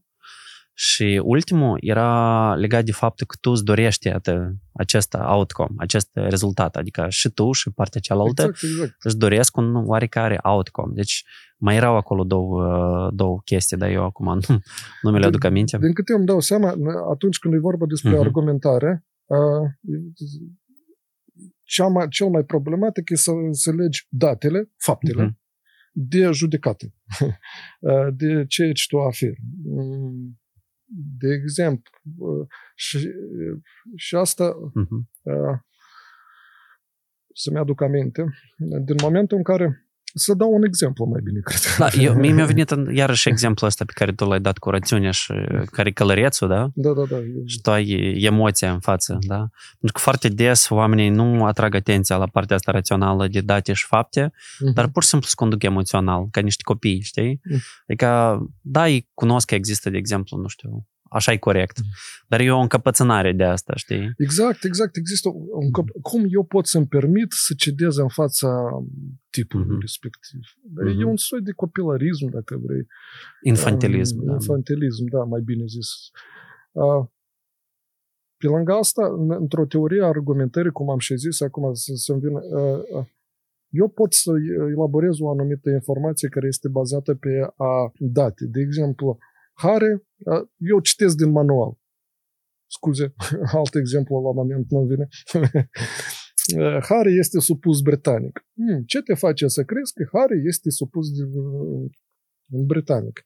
Uh, pentru că, și acum ne referim la date. Pentru că el s-a născut pe insulele acele din, din josul Americii de Sud, s-au, s-au bătut ei pentru acele insule. Argentina cu britanicii? Da, da, da, da, da. da. Nu știu care sunt, dar am uitat cum... Insulele Farau? nu. Fe, Feroe sunt în altă Fer, parte. Feroe? Acum și într-o Asta cred că va fi tăiat. nu, nu, nu, nu, nu, de ce? Why? Hai să vedem. Falkland. Falkland, exact. uh, și din momentul în care vorbim despre insulele uh-huh. Falkland, uh, Hare este supus britanic. Ok, de ce, ce te face să crezi acest lucru? Din cauza faptului că el s-a născut pe insulele Falkland. Ok, ce legătură are faptul ăsta cu afirmația ta? Și aici uh-huh. e ceea ce se numește în argumentare legământul, care ar trebui să fie legitimarea, uh-huh. legitimarea raportului sau relației între afirmația ta, între uh-huh. concluzia ta, pentru că asta de fapt e o concluzie, Harry este supus britanic și date. Păi îi spui, păi toți cei care se nasc pe insulele Falkland de regulă sunt supuși britanic. În afară de cazul în care, și aici pot fi diverse uh-huh. excepții în cazul nostru. Păi a, dacă s-ar realiza o, o discuție pe seama acestor reguli simple de argumentare, cred că putem uh-huh. spera uh, că la o colaborare eficientă între uh-huh. membrii unei societăți, în baza faptului, deci iarăși, în cadrul rațiunii acționăm uh-huh. în cazul nostru. Nu? Um, un alt fenomen interesant, nu că fenomen, concept despre care aș vrea să discut, este cel de putere. Uh-huh. Da? Pentru că tu ai dat uh, exemplu că unii oameni da, se consideră că sunt mai speciali, dar pe când, de fapt, noi toți suntem uh, egali într-un, într-un oarecare sens. Și totuși oamenii care ajung într-o anumită poziție, au un anumit rol, da, se schimbă cumva, inclusiv uh, sunt studii făcute că inclusiv cum, fel, cum lucrează creierul lor, da, uh, sunt niște, niște modificări.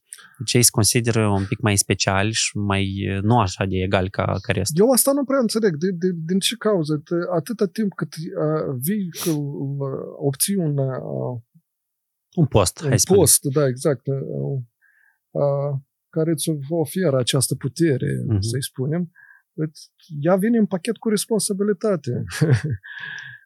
De ce nu se atrage atenția asupra faptului că tu ești în posesia acestei puteri, dar totodată și în posesia unei responsabilități care uh-huh. te, trebuie să, ți, să-ți fie...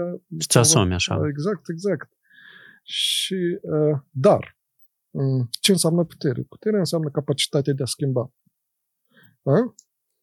Orice. Da? Ești puternic din punct de vedere fizic, ești capabil să ridici această masă și să o întorci cu picioarele în sus. E, ai putere economică. Ce înseamnă putere economică? Cred că tu știi mai bine decât mine în cazul ăsta. Putere politică. Ai capacitatea de a schimba legi uh-huh. și regulile de comportament. Efectiv, asta e, o, e un soi de magie. Nu? Știința da. este puternică. Pentru ești că echipat. Ești echipat, da. Știința este puternică și este la fel magică din punctul ăsta de vedere, uh-huh. pentru că ea poate schimba lucruri. Religia, din punctul ăsta de vedere, nu este puternică dacă să, să o luăm pe, în scenariul cel mai clasic, tradițional. Religia te face să te adaptezi cât mai ușor unor unei autorități pe care nu o poți uh-huh. controla puterea științei și puterea politică face acest lucru. Acum, din moment, de ce oamenii se schimbă atât, atâta timp? eu, eu nu pot să spun atâta timp cât nu am fost acolo, dar de fiecare dată mi-aduc aminte, de, tot dacă tot l-am pomenit pe George Orwell, despre raționamentul um, timpului și al adevărului istoric. Uh, oamenii care sunt uh, afectați și sunt uh, de această, să-i spunem, obsesie a puterii din prezent, tind mereu să-și o păstreze pe viitor. E un sort de drogă, de, devin adictiv uh-huh. față de aceste puteri. Uh, și la George Orwell există un raționament frumos al timpului, în caz, uh, ca și la, la ferma animalelor. Mă ții minte cum porcii peste noapte, după câteva duște de bere, se duceau și ștergeau câte, sau reformulau regulile Constituției respective. Uh, din prezent pot schimba în posesia puterii, având putere, pot schimba ceea ce s-a întâmplat în trecut. Să dai o altă interpretare pe care să o dai drept valabilă. Cu ce scop? Ca, ca să-ți asiguri în continuare, pe viitor, uh, puterea da? să fii cât mai longeviv pe acest uh-huh. post în care îți oferă putere. Și asta e un soi de obsesie, e un soi de egoism care trebuie uh-huh. înlăturat. Scuză-mă, te rog, eu nu știu cât poți așa. Um... da, înțeleg că să, poți să fii un uh-huh. monarh da? care să se gândească la ceilalți aici, da, să accept cumva. Eu des dau exemplu ăsta că um, cei care se află la putere e ca apa, știi? Dacă stai tare mult într-un loc, începi să miroasă urât. Mm-hmm. E periculos. Apropo, de pro, probabil din cauza asta se întâmplă acele alegeri odată la patru ani sau în Statele Unite de câte Mhm. ori poți să, să-ți continui uh, mandatul. Mhm. Nu mai mult de două Anumite ori. limitări. Da. Dar și, și aceste cumva norme sociale de alegeri se făceau, de exemplu, odată la patru ani, pentru că realitatea în care noi trăiam, da, faptul că ăsta este un exercițiu foarte complex, care trebuie să mobilizezi foarte multe oameni, cu foarte multe proceduri, deci nu puteai să faci asta atât de des. Mhm. Dar astăzi, inclusiv cu ajutorul tehnologiei, tu poți asta să faci mult, mult mai des.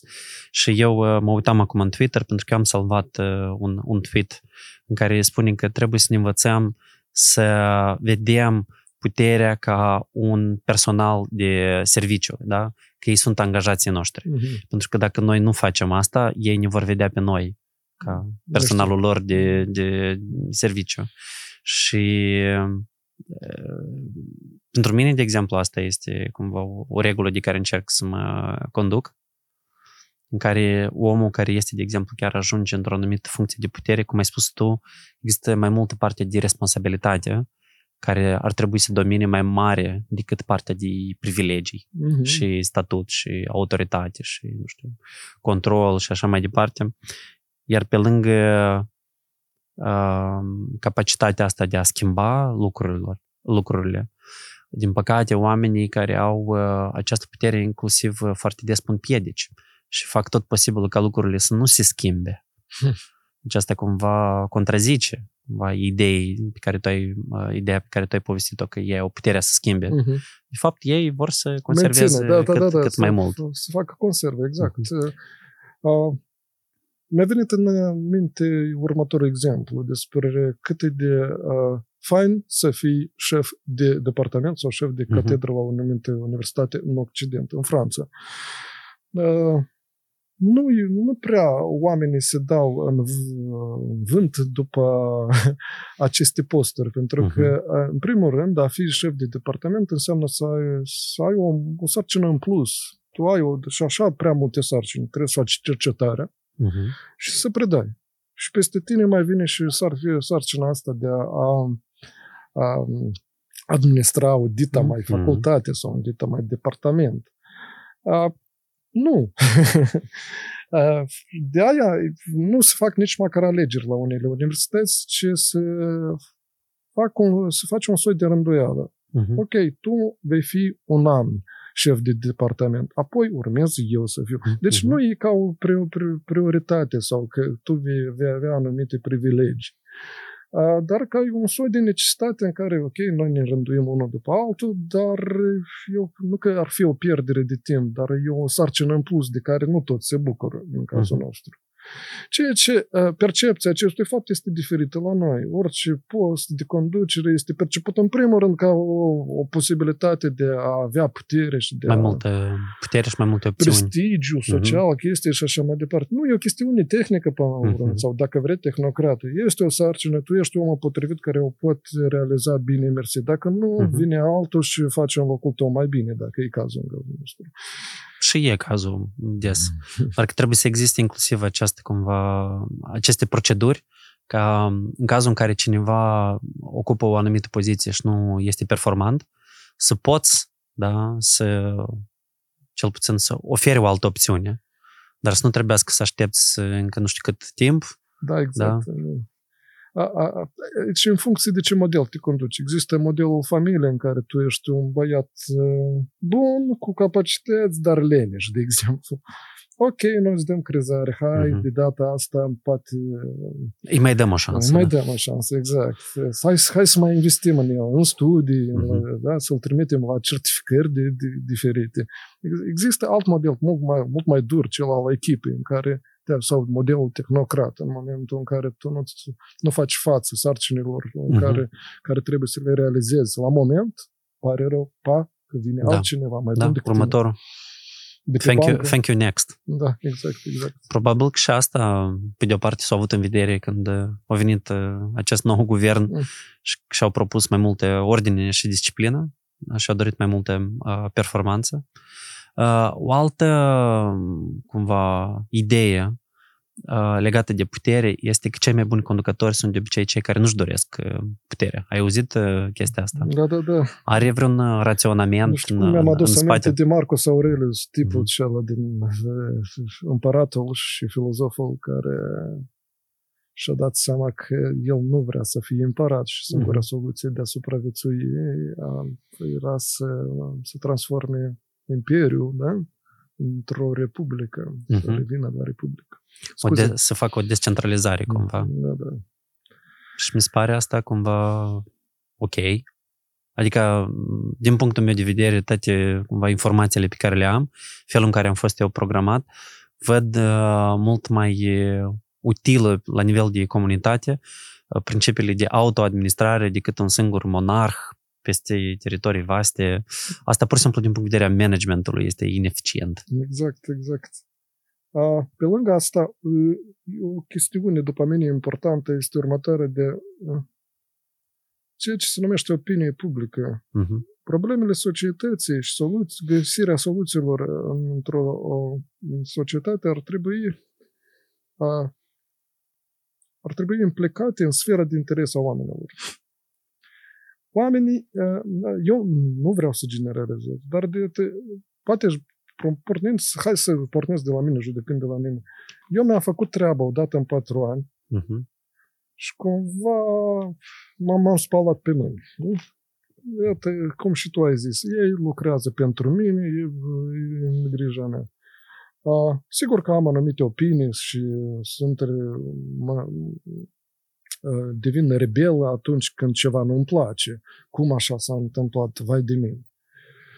Dar a, aici ar trebui să fiu un soi de mai mult, să fiu mai mult implicat în, într-o anumită a, atitudine față de ceea ce se întâmplă. Întotdeauna o să am o atitudine activă. Trebuie să ai un interes. Un interes, exact. Ceea ce spunea Aristotel vis-a-vis de toți cetățenii. Că, Mhm. uh, Dacă ești cetățean al Atenei, ar trebui să te implici în viața politică a polisului. Cel care nu se implică, îmi pare Mhm. rău, este un idiot. Adică un tip apolitic. Nu poți să nu ai o opoziție politică. Mhm. Poți să fii apartidist, să nu ții cu niciun partid, dar o poziție civică activă poți să o ai întotdeauna uh, și să o poți argumenta și susține în public, în cazul nostru. Mhm. Și uite, sfera asta de interes e faină pentru că uh, atâta timp cât există sfera de interes, există și posibilitatea de a include uh, un subiect social în într-o analiză a gândirii critice și a, a, a, a, a, a, pentru, în scopul unei analize. Ce vreau eu să zic? Că dacă nu intră într-o sferă de interes un subiect, noi, uh-huh. exact, exista un, un psiholog pe nume Jean Piaget. Jean Piaget uh, facea, uh, se referea la e un psiholog de copii în cazul nostru uh-huh. și încerca să afle modul în care gândesc copiii. Și el a depestat următorul segment de copii care uh, încercau să răspundă orice la o întrebare care nu intra, nu intra în sfera lor de interes. El îi numea nu importă cei. Uh, și, păi, ok, tu mă întrebi ceva care nu mă interesează pe mine. Uh-huh. Eu îți spun orice ca să, te, să mă lași tu în pace și să mă, să-mi caut de treabă cât mai repede. Iată, asta e un soi de atitudine, de, nu de, de indiferență, dar uh-huh. să o numim gândire rapidă.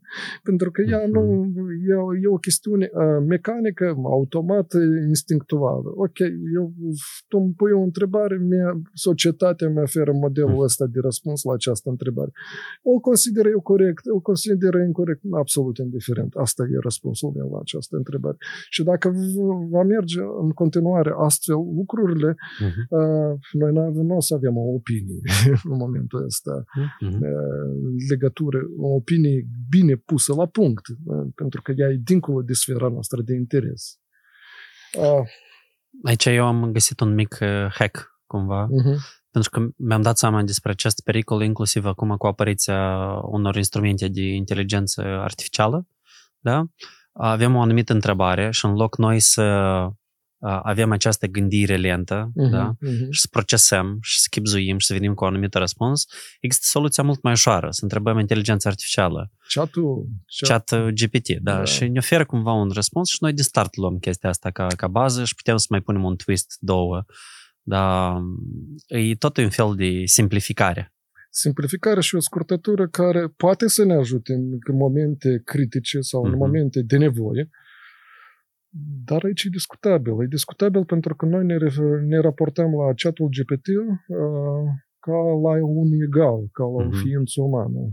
Tarkovski are în Solaris, uh, în filmul Solaris, o, un discurs a unui tip m, care spunea că în căutarea extraterestrilor sau vieții extraterestri, e, extraterestre, oamenii caută oameni. Sau să, să, Mhm. să, să-l citez în rusă, ar fi человеку нужен человек. Mhm. Человек ищет человека.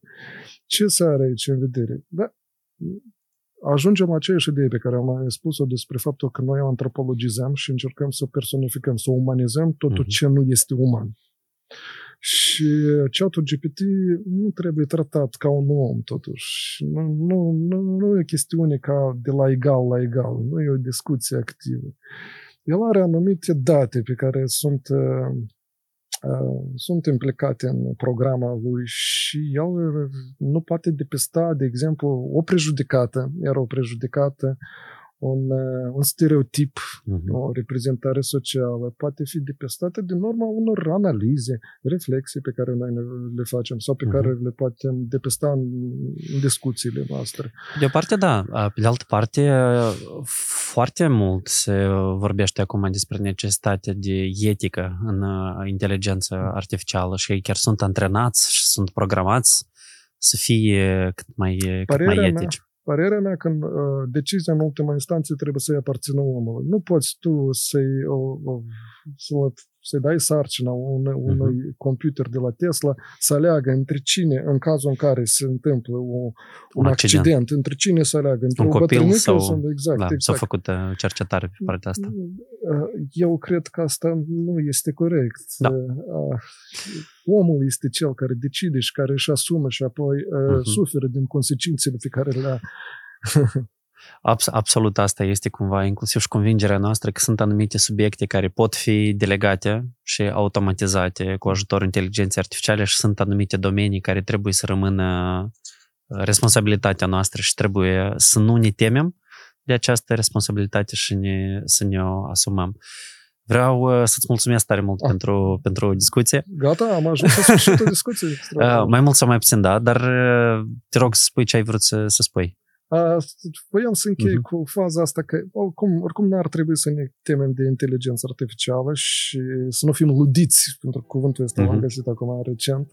Ludiții sunt uh, uh, comunitățile de oameni care cumva se opuneau industrializării și Mhm. erau un soi de temere și o fobie față de tot ce este mecanic și tehnic, că ei își v- vor prelua și își vor, vor fura, po- le vor fura uh, posturile de muncă în momentul Mhm. ăsta.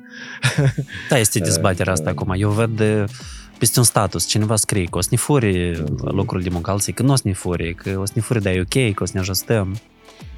Și iată, nu trebuie să fim nici ludiți, dar Mhm. să, să ne dăm seama că tehnica nu poate acționa. Noi acționăm în baza liberului nostru arbitru. Și odată ce îl avem, noi putem să uh, fim conștienți de consecințe și să ne Mhm. asumăm consecințele acțiunilor noastre. Asta. Eu, dacă am ajuns la sfârșit, îți mulțumesc pentru invitație. Îți mulțumesc și ție și îți doresc uh, tare mult uh, succes uh, mai departe cu lecțiile tale. Eu am discutat cu câțiva studenți uh, de-ai tăi și au spus, ah, așa de nice, că chiar vreau să ascult uh, podcastul. Eu uh, sper că uh, celor care ne-au urmărit de asemenea le-a fost uh, interesant. Uh, Dacă ați fost de acord cu noi sau nu, chiar vă rugăm să scrieți în, în comentarii. Spuneți câte un like, uh, un share, să transmiteți uh, cuiva uh, podcastul și să ne urmăriți în uh, continuare. Mersi tare mult și multă baftă. Pa, pa! Mai bine, spor la treabă!